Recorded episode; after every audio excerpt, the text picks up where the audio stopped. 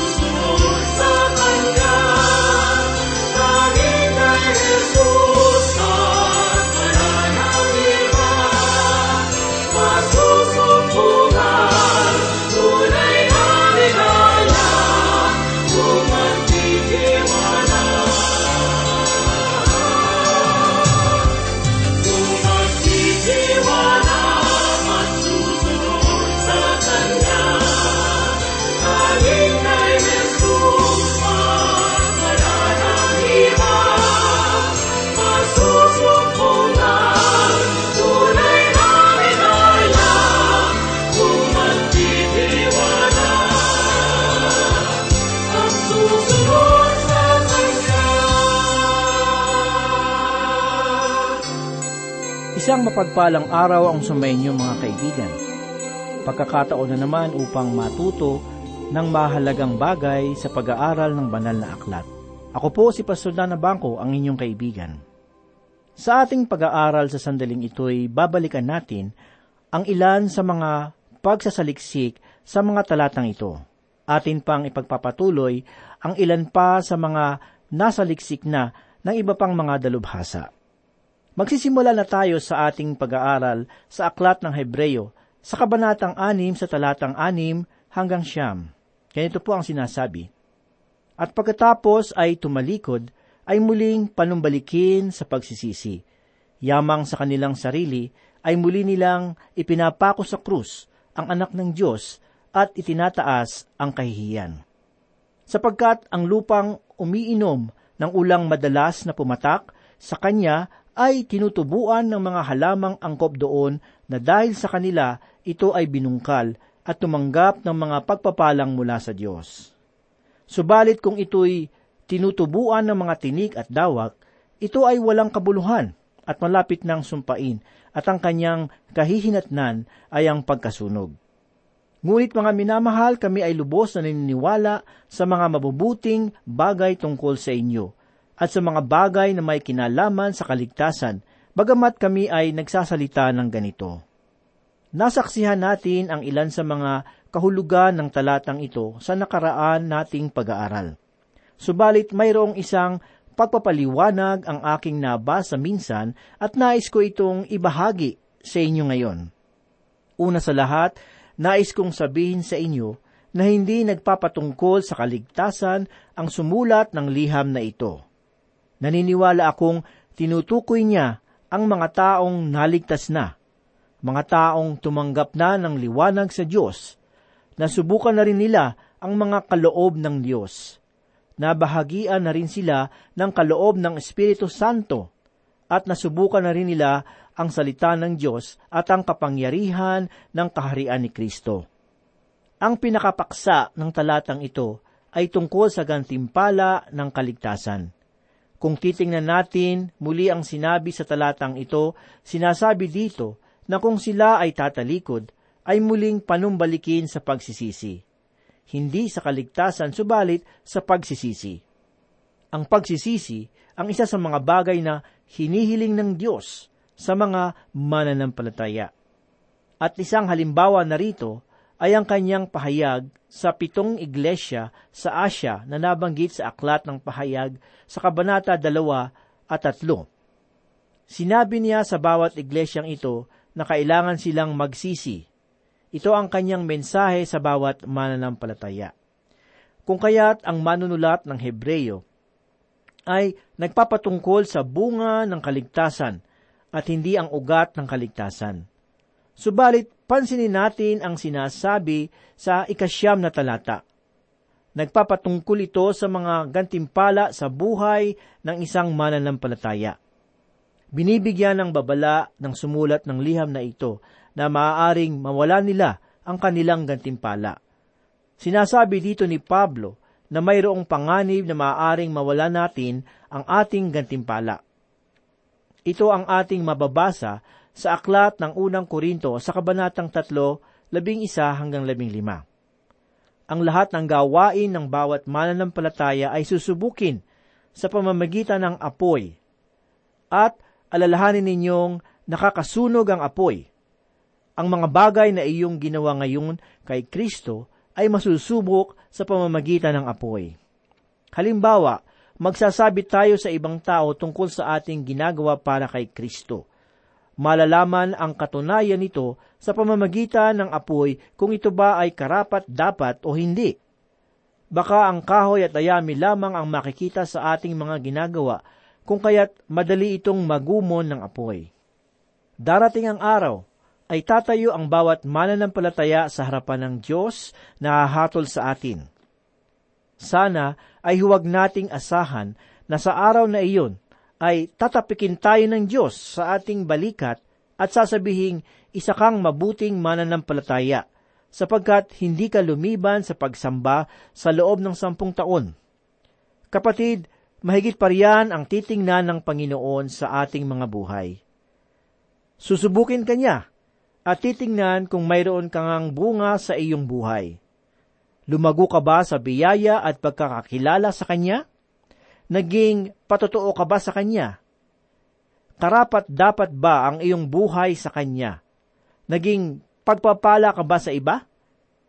Kapatid sa ating pagharap sa ating Panginoon na siyang hahatol sa bawat isa sa atin, ay hihimayin niya ang ating mga buhay at susubukin kung ito nga ay karapat dapat. Hindi niya tayo hahatulan kung tayo ba ay ligtas na o hindi, sapagkat ang lahat ng haharap sa Kanya ay mga taong nananampalataya at ang mga hindi nananalig sa kanya ay may kaparusahan ng panahon na iyon. Subalit titingnan niya kung tatanggap ba tayo ng gantimpala o hindi. Isa lamang ang nais kong mangyari sa aking buhay bilang isang mananampalataya ay tumanggap ng gantimpala na galing sa Kanya. Mapapansin natin dito na inilalarawan ang bunga ng buhay ng isang mananampalataya sa talatang pito hanggang walo. Kung mayroong bunga ang buhay ng isang mananampalataya, makakatanggap din siya ng pagpapala mula sa Diyos. Subalit kung pawang damo at tinik ang tumutubo sa buhay ng isang mananampalataya, ang buhay niya ay itinakwil na. Nang sumulat si Pablo kay Tito, tinukoy niya ang tungkol sa pagtatrabaho. Ito ang sinasabi niya sa Tito 3.5. Sa mga sinasabi niyang ito, maaaring sabihin ng ilan sa atin na hindi pinahahalagahan ni Pablo ang tungkol sa mabubuting gawa. Subalit kung babasahin natin ang ikawalong talata, ito ang kanyang sinabi. Hindi kailangan ng mabuting gawa para sa kaligtasan ng isang tao. Subalit, kapag ang isang tao ay tumanggap na sa Panginoon, inaasahan na sa kanyang buhay ay magkaroon ng mabubuting gawa. Kailangan nating malaman na bago tayo maipanganak na muli, wala pang halaga ang ating mabubuting gawa, sapagkat hindi natin ito kailanman maihaharap sa Panginoon, at hindi rin niya tayo tatanggapin. Sinasabi sa aklat ng Isayas 64 talata 6 ang ating mga mabubuting gawa ay pawang mga maruruming basahan lamang. Marahil ay hindi mo aasahan na tatanggapin ng Panginoon ang mga maduduming damit ang tinatanggap lamang ng Diyos ay mga makasalanan na handa siyang tanggapin. Kung iyong tatanggapin ang Panginoon bilang iyong tagapagligtas, tayo ay naipapanganak na mag-uli at tayo ay magiging anak ng Diyos. Ito ang sinasabi ni Pedro sa aklat ng unang Pedro dalawa siyam. Ngayon na ikaw ay naligtas na sa pamamagitan ng iyong pananampalataya kay Kristo, kailangan mo nang ipakita sa mundo ang iyong mabubuting gawa na nagpapakita na ikaw nga ay isang tinubos na ng Diyos mula sa pagkakasala. Kung kaya't ang mga mananampalataya ay mayroong kailangang ipakita sa sanlibutan at ito ang hahatulan ng Diyos. Kung ang isang mananampalataya ay magpapatuloy bilang isang sanggol sa pananampalataya at siya pa ang dahilan ng paglayo ng mga tao sa Panginoon, ito ang kanyang ipagsusulit sa Panginoon. Tiyak na walang gantimpala ang isang mananampalatayang namumuhay ng ganito. Kapansin-pansin din sa ikaanin na talata ang tungkol sa mga taong tumalikod. Maraming halimbawa sa Biblia ang tungkol sa mga taong tumalikod. Isa na rito si Pedro na pansamantalang nadapa, subalit muli namang siyang nakabangon. Pinagbayaran niya ang kanyang pagkakamali, subalit hindi muli niyang inulit ito. Si Juan Marcos ang isa pang halimbawa. Nawala rin siya matapos ang unang paglalakbay ni Pablo bilang isang misyonero. Hanggang sa panahon na sinabihan siya ni Bernabe na muli siyang sumama sa ikalawang paglalakbay. Tinanggihan siya ni Pablo sa kanilang paglalakbay. Subalit, salamat sa Panginoon, dahil bagamat nadapa siya, ay nagpatuloy pa rin ang Panginoon sa kanya. At kahit na si Pablo, bago siya mamatay, ay umamin na nagkaroon siya ng pagkakamali sa kanyang pagtingin kay Marcos. Hindi nawala ni Pedro at ni Juan Marcos ang kanilang kaligtasan, subalit labis naman nilang pinagbayaran ang kanilang kahinaan. Ang bawat taong tumalikod sa Panginoon ay nangangailangan ng pagsisisi. Subalit ang pagsisisi ay higit pa sa pagtulo ng iyong luha. Ito ay ang iyong pagwawasto sa iyong buhay tungo kay Kristo. At ang ibig sabihin nito ay ang iyong pagbabago ng pamumuhay at buhay. Maraming mga mananampalatayang Hudyo ang muling bumalik sa pag-aalay sa mga templo, at ito ang binigyang babala ng manunulat ng Hebreyo. Sangayon sa ibang sali ng Biblia, ang mga tumalikod na ay hindi na maaari pang mapagsisisi. Subalit bakit? Kailangan nating tandaan na ang ating tinatalakay sa bahaging ito ay tungkol sa bunga ng kaligtasan. Hindi maaaring tanggapin natin si Kristo bilang ating tagapagligtas, subalit namumuhay naman tayo sa kasalanan. Nagpapatunay lamang nito na ikaw ay isang bata pa sa iyong pananampalataya. At hindi na kailanman lalago at wala kang ibang ginagawa sa sanlibutang ito kundi ang magtayo ng malaking salansan ng kahoy, dayami at pinaggapasan. Ang kaligtasan ang ating pundasyon. Dito tayo nakatayo at dito rin tayo dapat lumago. Mayroong anim na kagamitan ang maaari mong gamitin. Ang kahoy, pinagapasan, dayami, ginto, pilak, at mamahaling bato. Anong uri ng kagamitan ang iyong ginagamit ngayon? Madami ka bang ginagamit na kahoy, dayami, at pinagapasan? Mayroong mga gawain sa sambahan ngayon ang parang ganito ang kanilang mga kagamitan. Maaring nasa malaki tayong iglesia, subalit ito ba ay may halaga sa Diyos? Mayroon bang mga tao sa langit ang makapagsasabing, naririto ako dahil sa iyong mabuting patotoo? O kaya naman, naririto ako dahil sa ipinangaral mong mabuting balita. Kailangang maging maingat tayo kung anong uring pamumuhay ang itinatayo natin dito sa sanlibutan mayroong pagkakaiba ang dayami at ang diamante. Maaari mong mawala ang diamante sa malaking salansan ng dayami. Maraming mga tao ngayon ang nagtatayo ng malaking salansan ng dayami upang mapansin sila. Minsan ay mayroon daw isang pastor ang nagsabi, Napakalaki na ng hirap ko ngayong taon. Kailangan mas maganda ang ulat ko ngayong taon. Kailangan mayroong malaking paglago sa aming bilang at kailangang marami rin kaming mabigyan ng salapi para sa misyon. Mali ang pamamaraan niya ng pagtatayo ng kaharian ng Diyos. Kung lalaliman lamang ng pastor na ito ang kanyang pag-aaral sa Biblia, at kung mas magbababad lamang siya sa kanyang pakikipag-ugnayan sa Diyos, ay maituturo niya ang nararapat sa mga tao ng Diyos, dadami ang kanilang bilang at mas lalago ang kanilang pakikipag-ugnayan sa Diyos. Alalahanin natin na ang lahat ng ating gawain ay susubukin sa pamamagitan ng apoy.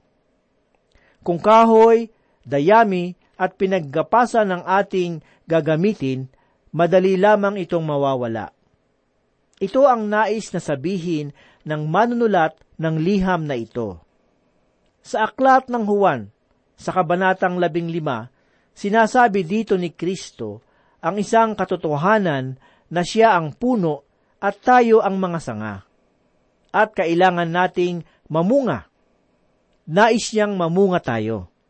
Kung mayroong sanga na hindi namumunga, ano ang gagawin niya? Aalisin niya ito mula sa sanga.